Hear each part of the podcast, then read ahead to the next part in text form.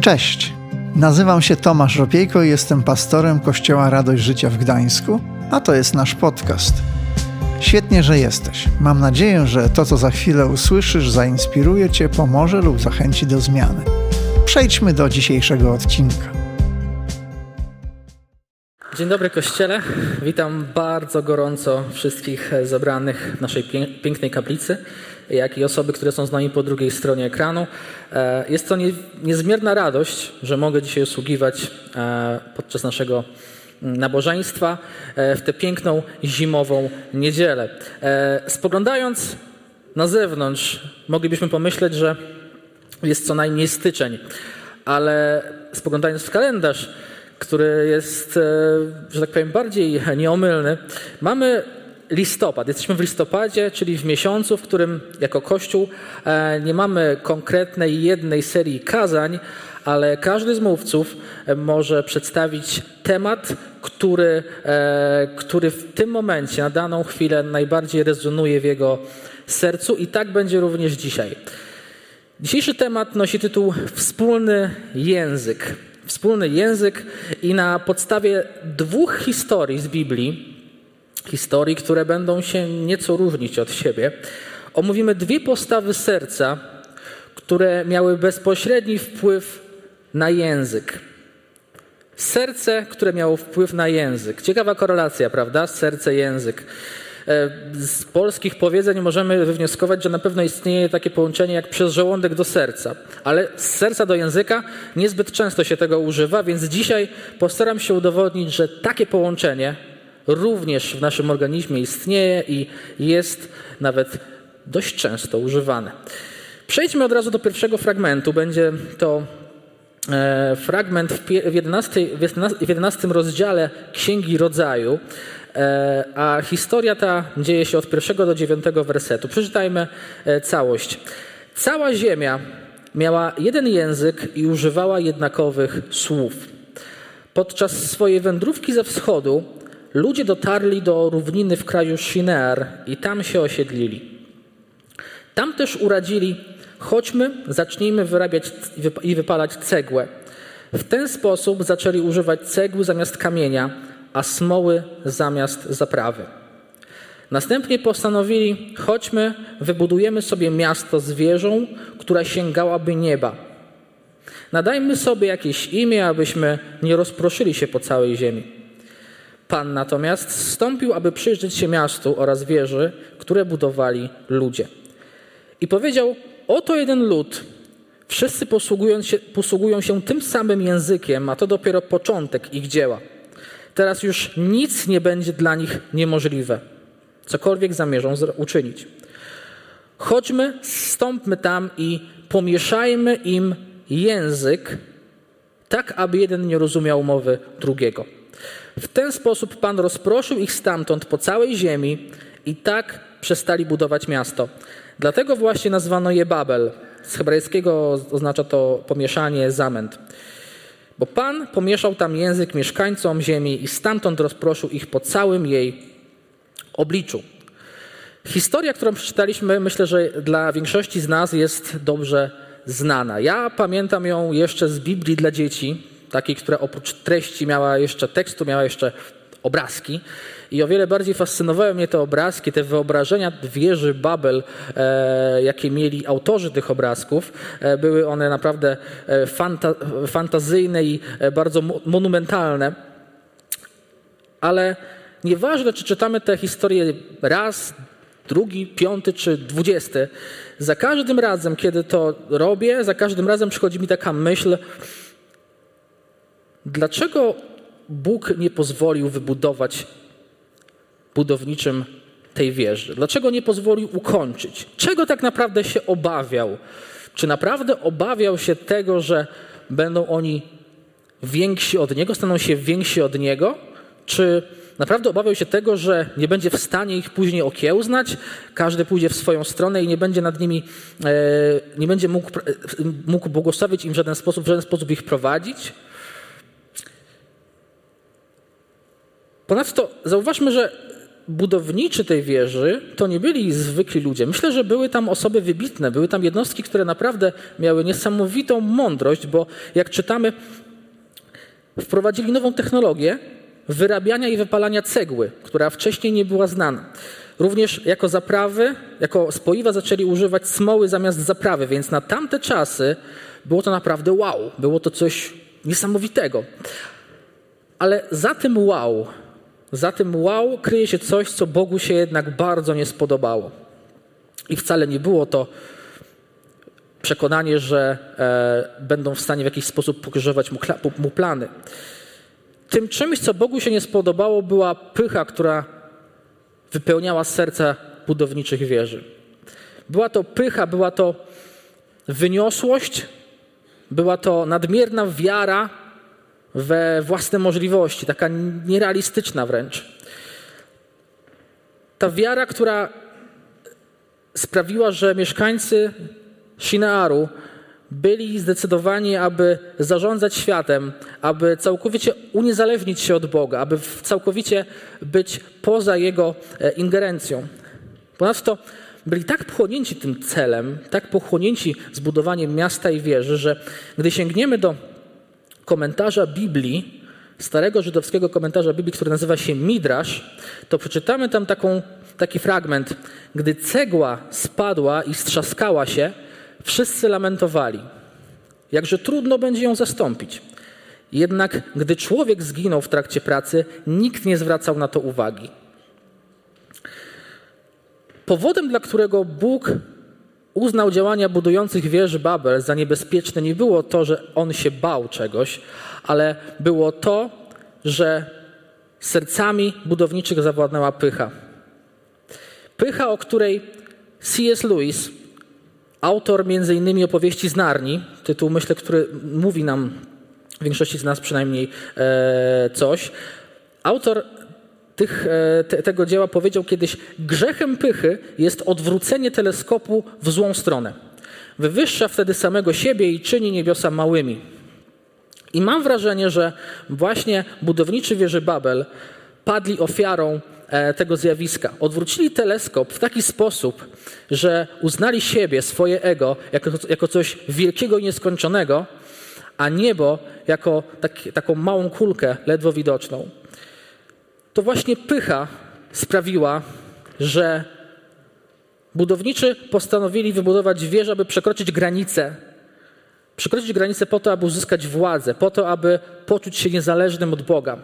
To właśnie pycha doprowadziła ludzi do przekonania, że wystarczy wziąć cegły i postawić je odpowiednio wysoko, aby zrównać się z Bogiem. To właśnie pycha doprowadziła ludzi do tego, że dzieło stało się wyższe, stało się ważniejsze niż los poszczególnych ludzi. Historia wieży Babel, jak wiele historii Starego Testamentu, kończy się nie najlepiej dla ludzi, dla bohaterów tych historii. Wspólny język, wspólny język, który ułatwiał ludziom komunikację, ułatwiał tym budowniczym komunikację w tamtym czasie, Coś, co było dla nich pewne, coś, co było dla nich niezbywalne, mieli to wspólne, więc używali tego e, w każdym możliwym momencie. Ten wspólny język został im odebrany. Ten wspólny język został im niespodziewanie odjęty. A możliwość działania, wspólnego działania, została im bardzo, bardzo mocno utrudniona. Czy zatem Bóg ma problem z tym, że ludzie współdziałają, że ludzie współpracują ze sobą? Odpowiedź brzmi nie, ale. Nie, ale pod warunkiem, że działają w Jego duchu, w duchu Boga. Pod warunkiem, że działają w duchu, który jest duchem pokory i wiary, a nie duchem pychy i niezależności od Boga. Bóg lubi, kiedy działamy, lubi, kiedy współpracujemy, ale pod warunkiem, że robimy to w duchu pokory. Ale co to znaczy ten duch pokory i co to znaczy ten duch posłuszeństwa, co to, co, jak to wygląda. Żeby to bardziej sobie uzmysłowić, przejdziemy teraz do drugiej historii. Historii, historii która zapisana jest w dziejach apostolskich, w drugim rozdziale, od pierwszego do trzynastego wersetu. Jest to historia, która będzie się nieco różniła od tej poprzedniej. Nie tylko jeśli chodzi o umiejscowienie w Biblii. Czytamy, a gdy nadszedł dzień pięćdziesiątnicy, byli wszyscy, mowa tutaj o uczniach Jezusa, byli wszyscy razem zgromadzeni w jednym miejscu. Nagle od strony nieba dał się słyszeć szum. Był jak uderzenie potężnego wiatru. Wypełnił cały dom, w którym się zebrali. Wówczas zobaczyli jakby języki ognia. Rozdzieliły się one i spoczęły na każdym z nich. Wszyscy zostali napełnieni Duchem Świętym i zaczęli mówić innymi językami, stosownie do tego, jak Duch im to umożliwiał. W Jerozolimie natomiast byli obecni religijni Żydzi, którzy przybyli z ziem zamieszkanych przez wszystkie narody pod niebem. Odgłosy uderzenia wiatru wciągnęły cały tłum takich pielgrzymów. Każdy, kto przybył, był zdziwiony, że słyszy ich mówiących w jego własnym języku. Czy ci wszyscy, którzy mówią, nie są Galilejczykami? Pytali zaskoczeni i zdumieni. Więc jak to się dzieje, że każdy z nas słyszy swój własny dialekt, w którym się urodził? My, Partowie, Medowie, Elamici, mieszkańcy Mezopotamii, Judei, Kapadocji, Pontu, Azji, Frygii, Pamfilii, Egiptu i tych części Libii, które leżą koło Cyreny. Przybysze z Rzymu, zarówno Żydzi, jak i prozelici, Kreteńczycy oraz Arabowie, słyszymy ich, jak w naszych językach mówią o wielkich dziełach Boga. Wszyscy zatem, zaskoczeni i oniemiali, mówili jeden do drugiego, co to wszystko znaczy.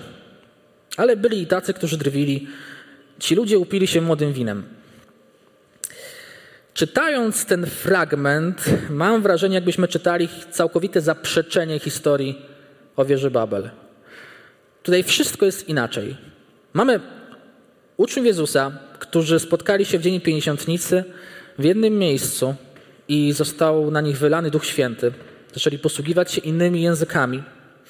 Mamy też tłum ludzi, tłum ludzi z różnych narodowości, którzy widząc, że gdzieś tam dzieje się coś e, nie, ponadnaturalnego, postanowili pójść i zobaczyć, o co chodzi.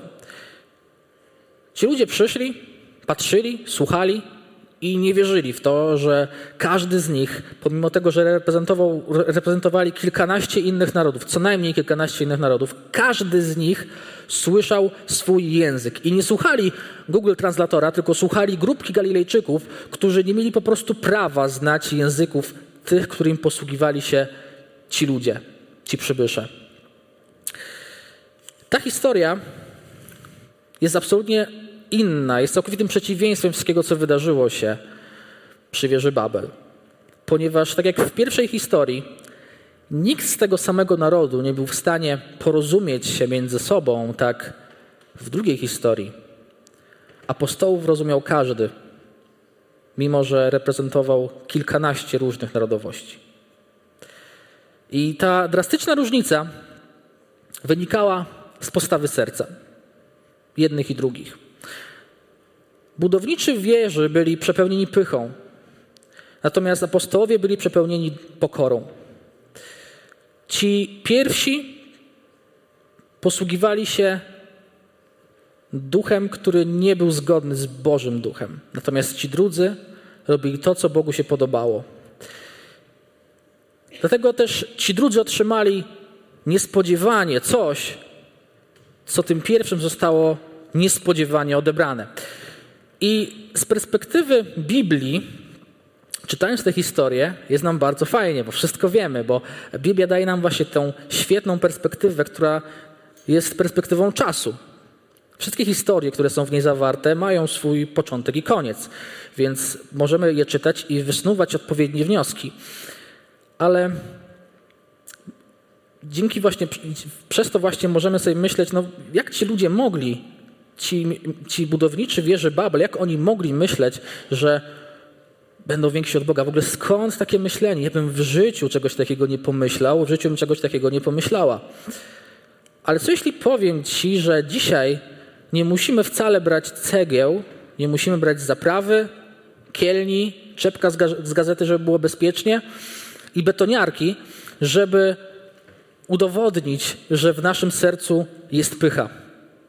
Wcale nie musimy budować wieży, aby, aby okazało się, że rzeczywiście pycha również znajduje, serce w naszym, znajduje miejsce w naszym życiu. Jeśli jest coś, co powstrzymuje cię przed zainicjowaniem przeprosin, kiedy wiesz, że zawiniłeś, zawiniłaś.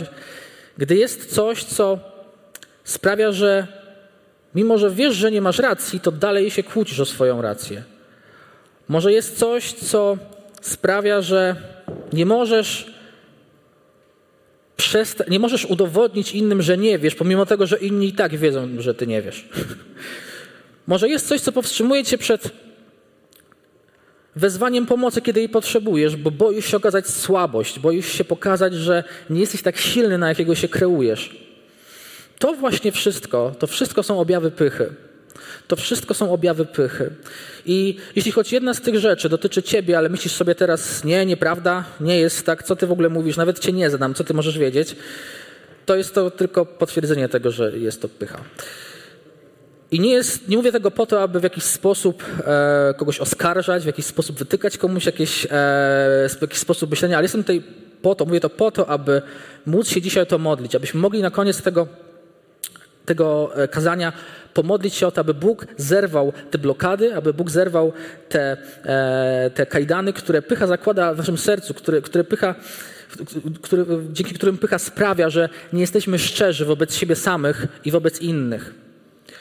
Ale zanim to, mam przygotowane trzy praktyczne porady, jak radzić sobie z wyniosłym myśleniem, jak radzić sobie z pychą na co dzień.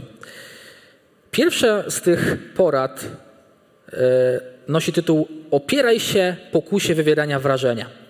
Opieraj się pokusie wywierania wrażenia.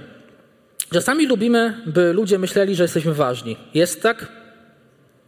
Jest tak. Czasami dokładamy wszelkich starań, żeby ludzie zauważyli, że jesteśmy lepsi niż na co dzień jesteśmy. Jest tak?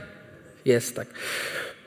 Jesteśmy ludźmi, którzy bardzo lubią przypodobać się innym, dlatego że no, jest wiele powodów, ale jednym z nich może być choćby to, że szukamy po prostu takiej walidacji wśród innych. Szukamy tego, aby, aby e, widząc, że inni nas doceniają i e, uważają, że jesteśmy w porządku, w ten sposób ponosimy sami swoją samoocenę. Więc jest to dla nas bardzo przyjemne e, i nic w tym, nic w tym dziwnego, ale Dlaczego nie powinniśmy budować swojego obrazu na tym, co myślą inni, na opiniach innych?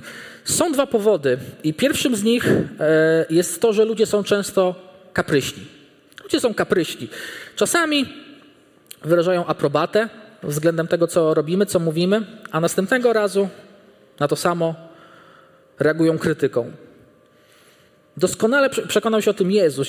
Jezus przekonał się o tym na własnej skórze, kiedy w ostatnim tygodniu jego ziemskiego życia, pierwszego dnia wjeżdżał w glorii i chwale do miasta, podczas gdy ludzie krzyczeli, skandowali jego imię, a ostatniego dnia tego tygodnia krzyczeli uwolnij Barabasza. Ludzie są niekonsekwentni w swoich opiniach, są niekonsekwentni w swoich poglądach i trudno jest, a czasami nawet jest to niemożliwe, aby im wszystkim dogodzić.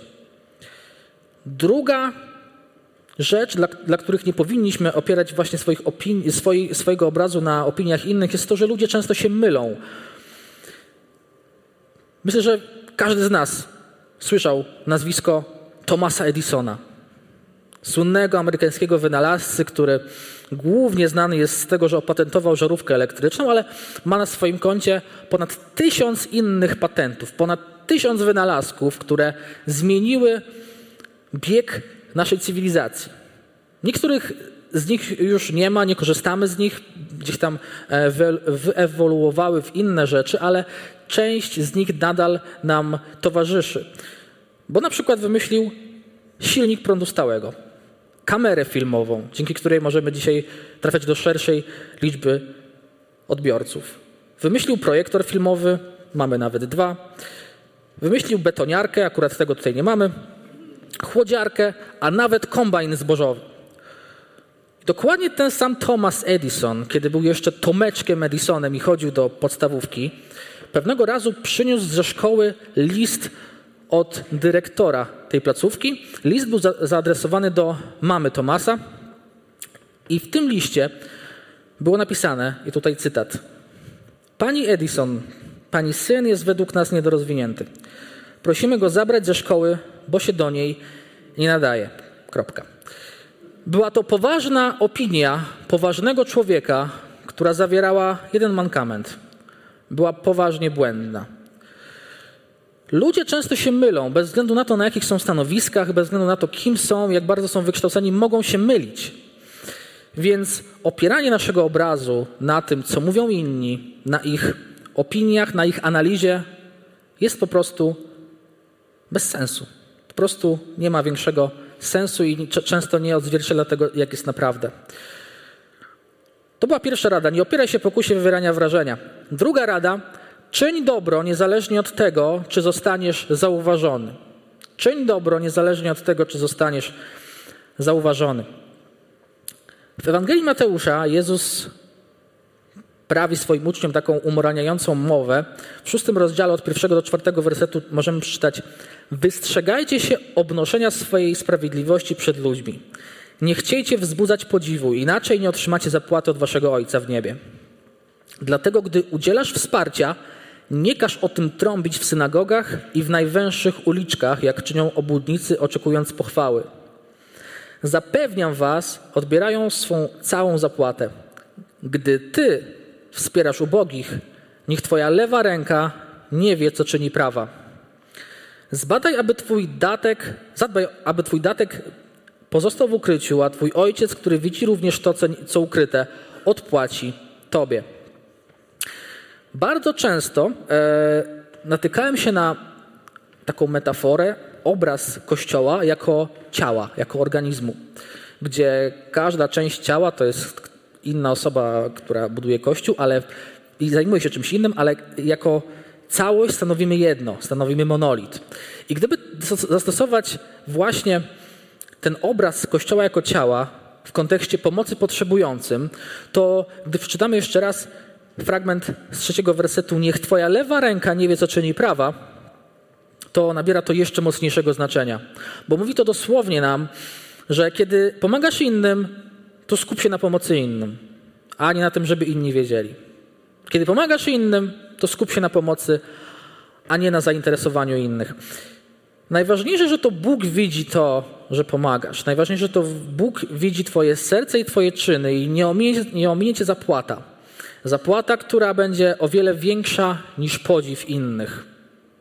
Więc druga rada, czyń dobro, niezależnie od tego, czy zostaniesz zauważony. I rada numer trzy brzmi: pamiętaj, że wszystko zależy od Boga. Pamiętaj, że wszystko zależy od Boga. W wieku 19 lat, kiedy ukończyłem technikum i zdałem matury, przyszedł czas w moim życiu na podjęcie poważnej decyzji. Co dalej zrobić ze swoim życiem? Czy iść na studia? A jeśli tak, to na jakie i gdzie? Ja pochodzę z bardzo małej miejscowości, która leży nieopodal Bartoszyc. Może ktoś, może ktoś kojarzy takie, takie miasto? Moja miejscowość, z której pochodzę, jest na tyle mała, że gdy wjeżdża się do niej na czwórce i wrzuca piątkę, to już jest przekreślona. To tak, to tak działa mniej więcej. E, I to było równoznaczne, że jeśli będę szedł na studia, to muszę się wyprowadzić do większego miasta. Tak? To, jest, to jest właśnie to, ten mankament ludzi z prowincji, że muszą wtedy wynieść się gdzieś, gdzie są uniwersytety, jakieś uczelnie wyższe. I dla mnie naturalnym, naturalnym wyborem, od, właściwie z którym byłem pogodzony przez 4 lata technikum, e, było to, że pójdę do Olsztyna, bo to, było, bo to było miasto, które znajdowało się najbliżej mnie, szło tam wielu moich kolegów, znajomych, więc kierunek idealny, ale jako, że była to moja taka pierwsza poważna decyzja w dorosłym życiu, postanowiłem zapytać o to Boga, co On ma do powiedzenia. Odpowiedź była, odpowiedź była zaskakująca. Znaczy, dla mnie wtedy, a nie dla nas teraz, bo wiadomo, że brzmiała Gdańsk. E, I było to dla mnie coś niewyobrażalnego bo nie miałem nikogo w Gdańsku, nie znałem nikogo w Gdańsku, żaden z moich znajomych nie szedł właśnie na studia do Gdańska, nie miałem gdzie mieszkać, więc zapowiadało się świetnie. Niektórzy tak naprawdę pewnie powiedzieliby, że naprawdę super. To są osoby, które, które bardzo lubią takie ekscytujące wyzwania i przygody, ale ja do tych osób się nie zaliczam. E, I stwierdziłem, ok, Boże, skoro tak mówisz, skoro tego chcesz, to zróbmy to. Udało się dostać na kierunek, który zaznaczyłem jako swój pierwszy wybór. Znalazłem pokój w akademiku i to w dodatku dzielony z kolegą, e, który był na tym samym kierunku co ja, tylko o rok wyżej, więc naprawdę zapowiadało się całkiem, całkiem dobrze. Wszystko układało się w jedną logiczną całość. I tak się układało, dopóki nie rozpoczął się rok akademicki, e, który, którego początek był dla mnie tragedią po prostu. To było coś okropnego. To był moment, w którym zdałem sobie sprawę, że ten poziom, który jest na tych studiach, jest dla mnie totalnie nieosiągalny. Jest dla mnie czymś, czego nie jestem w stanie przeskoczyć sam. I starałem się jak mogłem, ale nie byłem w stanie przeskoczyć z tego poziomu technikum w Bartoszycach do poziomu Politechniki w Gdańsku. To było dla mnie coś, co się w żaden sposób nie łączyło. I po pierwszych niezaliczonych kolokwiach, wejściówkach, kartkówkach, po kilku tygodniach, które e, były dla mnie po prostu koszmarem. E, byłem przekonany, że to koniec. Chciałem wracać. E, nie widziałem sensu w tym, aby kontynuować te, tej nauki. E, I miałem już nawet kilka, kilka, pomysłów, co będę robił, kiedy wrócę do, do domu. Jeden z, nich, jeden z nich zakładał, że zostanę policjantem w Bartoszycach. Więc naprawdę bardzo dobre miałem pomysły na siebie. Tylko, że tylko że to były moje pomysły. Byłem w takim momencie, w którym przeżywałem całkowity, całkowity um, kryzys wiary. Przestałem wierzyć w te Boże plany, które były um, dla mnie i w ogóle przestałem wierzyć w to, że, że On jakkolwiek interesuje się moim życiem. I pewnego dnia rano, przed wyjazdem na zajęcia, Zadzwoniła do mnie moja mama i powiedziała, że miała sen. Było dla mnie to coś wyjątkowego, bo mało kiedy rozmawialiśmy o snach. E, ten sen wyglądał w ten sposób, że widziała, jak prowadziłem samochód, dużego, białego vana. Jechałem z innymi ludźmi, między innymi z nią, e, siedziała po prawej stronie e, na fotelu pasażera. I droga wydawała się być w bardzo dobrym stanie, ale ja Mimo wszystko jechałem bardzo ostrożnie, zachowując dozwoloną prędkość, jednym tempem, bez żadnego pośpiechu, bez żadnej brawury. Bardzo nie pasowało to osobom, które były za mną, bardzo nie pasowało to innym kierowcom, którzy starali się tylko przy najbliższej możliwej okazji mnie wyprzedzić i które, e, które były dość poirytowane moim zachowaniem na drodze. Ale ja nie zwracałem na to uwagi, jechałem cały czas stałym tempem i, e, i byłem skupiony na tym, na tym, co przede mną. I jadąc tak kilkadziesiąt kilometrów, spadł deszcz. Zaczęło troszkę padać, zrobiło się nieco ślisko, ale moja jazda zmieniła się tylko o tyle, że włączyłem wycieraczki i nic więcej. Po prostu jechałem dalej tak samo. I po przejechaniu kilku kilometrów zauważyłem, że po prawej stronie w przydrożnym rowie znajduje się samochód. Omijałem go i zauważyłem, że jest to samochód, który jeszcze kilkadziesiąt kilometrów wcześniej mnie wyprzedzał. Jadąc dalej, zauważyłem, że leży kolejny i kolejny samochód i wszystkie samochody, które mnie wyprzedzały, były już poza jezdnią. A ja mogłem jechać dalej. Jechałem dalej swoim tempem i ten sen został podsumowany przez moją mamę takim zdaniem: Wytrwale i z pokorą możesz zajechać dalej niż ci, którym wytrwałości i pokory brakuje. Wytrwale i z pokorą możesz zajechać dalej niż ci, którym wytrwałości i pokory brakuje. I z perspektywy czasu, jak spojrzę na swoje życie, to nie był to sen, który dotyczył tylko jednej sfery mojego, mm, mojego życia, tylko studiów. Jest to sen, który dotyczy całego mojego życia. Wszystkich możliwych, wszystkich możliwych dziedzin.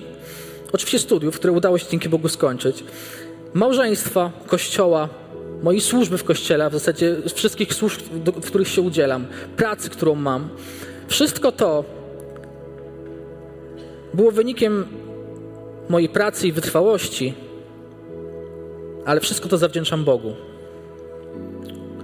Każdą z tych rzeczy zawdzięczam Bogu. Nie sobie, nie swoim umiejętnościom, nie swoim siłom, nie swoim predyspozycjom, ani też nie uśmiechowi losu, e, ale każda z tych rzeczy należy do Boga, dlatego że moje życie w pełni zależy od Boga i w pełni należy do Niego. I z tymi trzema punktami, z tymi trzema radami chciałem Cię dzisiaj zostawić. Chcemy, żeby wybrzmiały one głośno w Twojej głowie. Po pierwsze, pamiętaj, że wszystko zależy od Boga. Czyń dobro niezależnie od tego, czy zostaniesz zauważony, czy też nie. I opieraj się pokusie wywierania wrażenia. Te trzy myśli niech zostaną w tym tygodniu w naszych, w naszych sercach, w naszych głowach. Używajmy, korzystajmy z nich, ale będzie jeszcze lepiej, kiedy na stałe zamieszkają one w nas. Kiedy na stałe będziemy się do nich, e, będziemy do nich wracać i będziemy e, sobie je przypominać. I powoli zmierzam do końca. Powoli zmierzam do, do końca, a na koniec chciałem, tak jak ostatnio dzieliłem się wierszem nie swoim, tak dzisiaj podzielę się cytatem nie swoim. E, tak, aby podsumować, to jest to jeden z moich ulubionych cytatów i uważam, że akurat w kontekście tego, o czym dzisiaj powiedziałem, bardzo dobrze pasuje właśnie do, do tych dwóch postaw, które, e, które e, mogliśmy czytać w Biblii.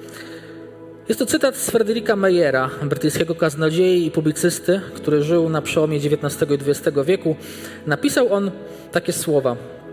Kiedyś myślałem, że Boże dary stoją na półkach jedna, jedna nad drugą i im wyżej jesteśmy, tym łatwiej nam do nich dotrzeć. Dziś stwierdzam, że Boże dary leżą na półkach jedna pod drugą i im niżej się schylamy, tym bardziej możemy ich doświadczyć. Boże dary nie są przeznaczone tylko dla tych najwyższych, tylko dla tych największych. Boże dary są również, a może i nawet przede wszystkim przeznaczone dla tych, którzy są najniżej. Kochani, zachęcam, abyśmy teraz powstali, bo będziemy się modlić. Będziemy się modlić o to, o czym, o, o, co obiecałem wcześniej. Będziemy się modlić, aby nasz Pan wyleczył wszelkie objawy pychy i wyleczył je wprost u źródła. Aby wszelkie postawy i przypadki, w których nasze ego zdaje się być większe niż, niż powinno, aby z wszystkimi tymi przypadkami Pan Bóg zrobił porządek, aby całkowicie wyczyścił je z naszego życia. A więc jeśli wiesz, że masz z tym problem, jeśli wiesz, że często pycha zaślepia spojrzenie, realne spojrzenie na sytuację, jeśli często sprawia, że nie jesteś szczery wobec siebie, innych i wobec Boga, to módl się razem ze mną, dlatego że chcemy jako Kościół działać w Bożym Duchu, w duchu pokory i wiary. I wierzymy w to, że wszystko to, to co przygotował On dla nas, jest najlepsze. Amen. Panie, dziękujemy Ci za dzisiejsze spotkanie, dziękujemy Ci za dzisiejsze nabożeństwo, za to, że możemy się spotykać razem w Twoim duchu, za to, że możemy nazywać się Twoimi dziećmi, za to, że możemy działać dla Ciebie, bezpośrednio dla Ciebie i bezpośrednio od Ciebie otrzymywać za to zapłatę.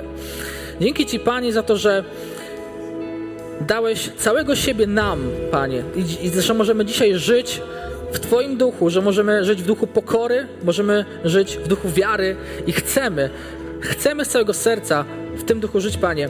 Prosimy, abyś zerwał wszelkie kajdany, wszelkie blokady, wszystko to, co pycha zrobiła w naszych sercach, wszelkie, całą przestrzeń, którą ona sobie, którą ona zawładnęła, Panie, proszę, abyś Ty wypełnił sobą, abyś Ty wypełnił swoim duchem, Panie. Wylewaj ducha na nas, wylewaj swojego świętego ducha na nas, Panie.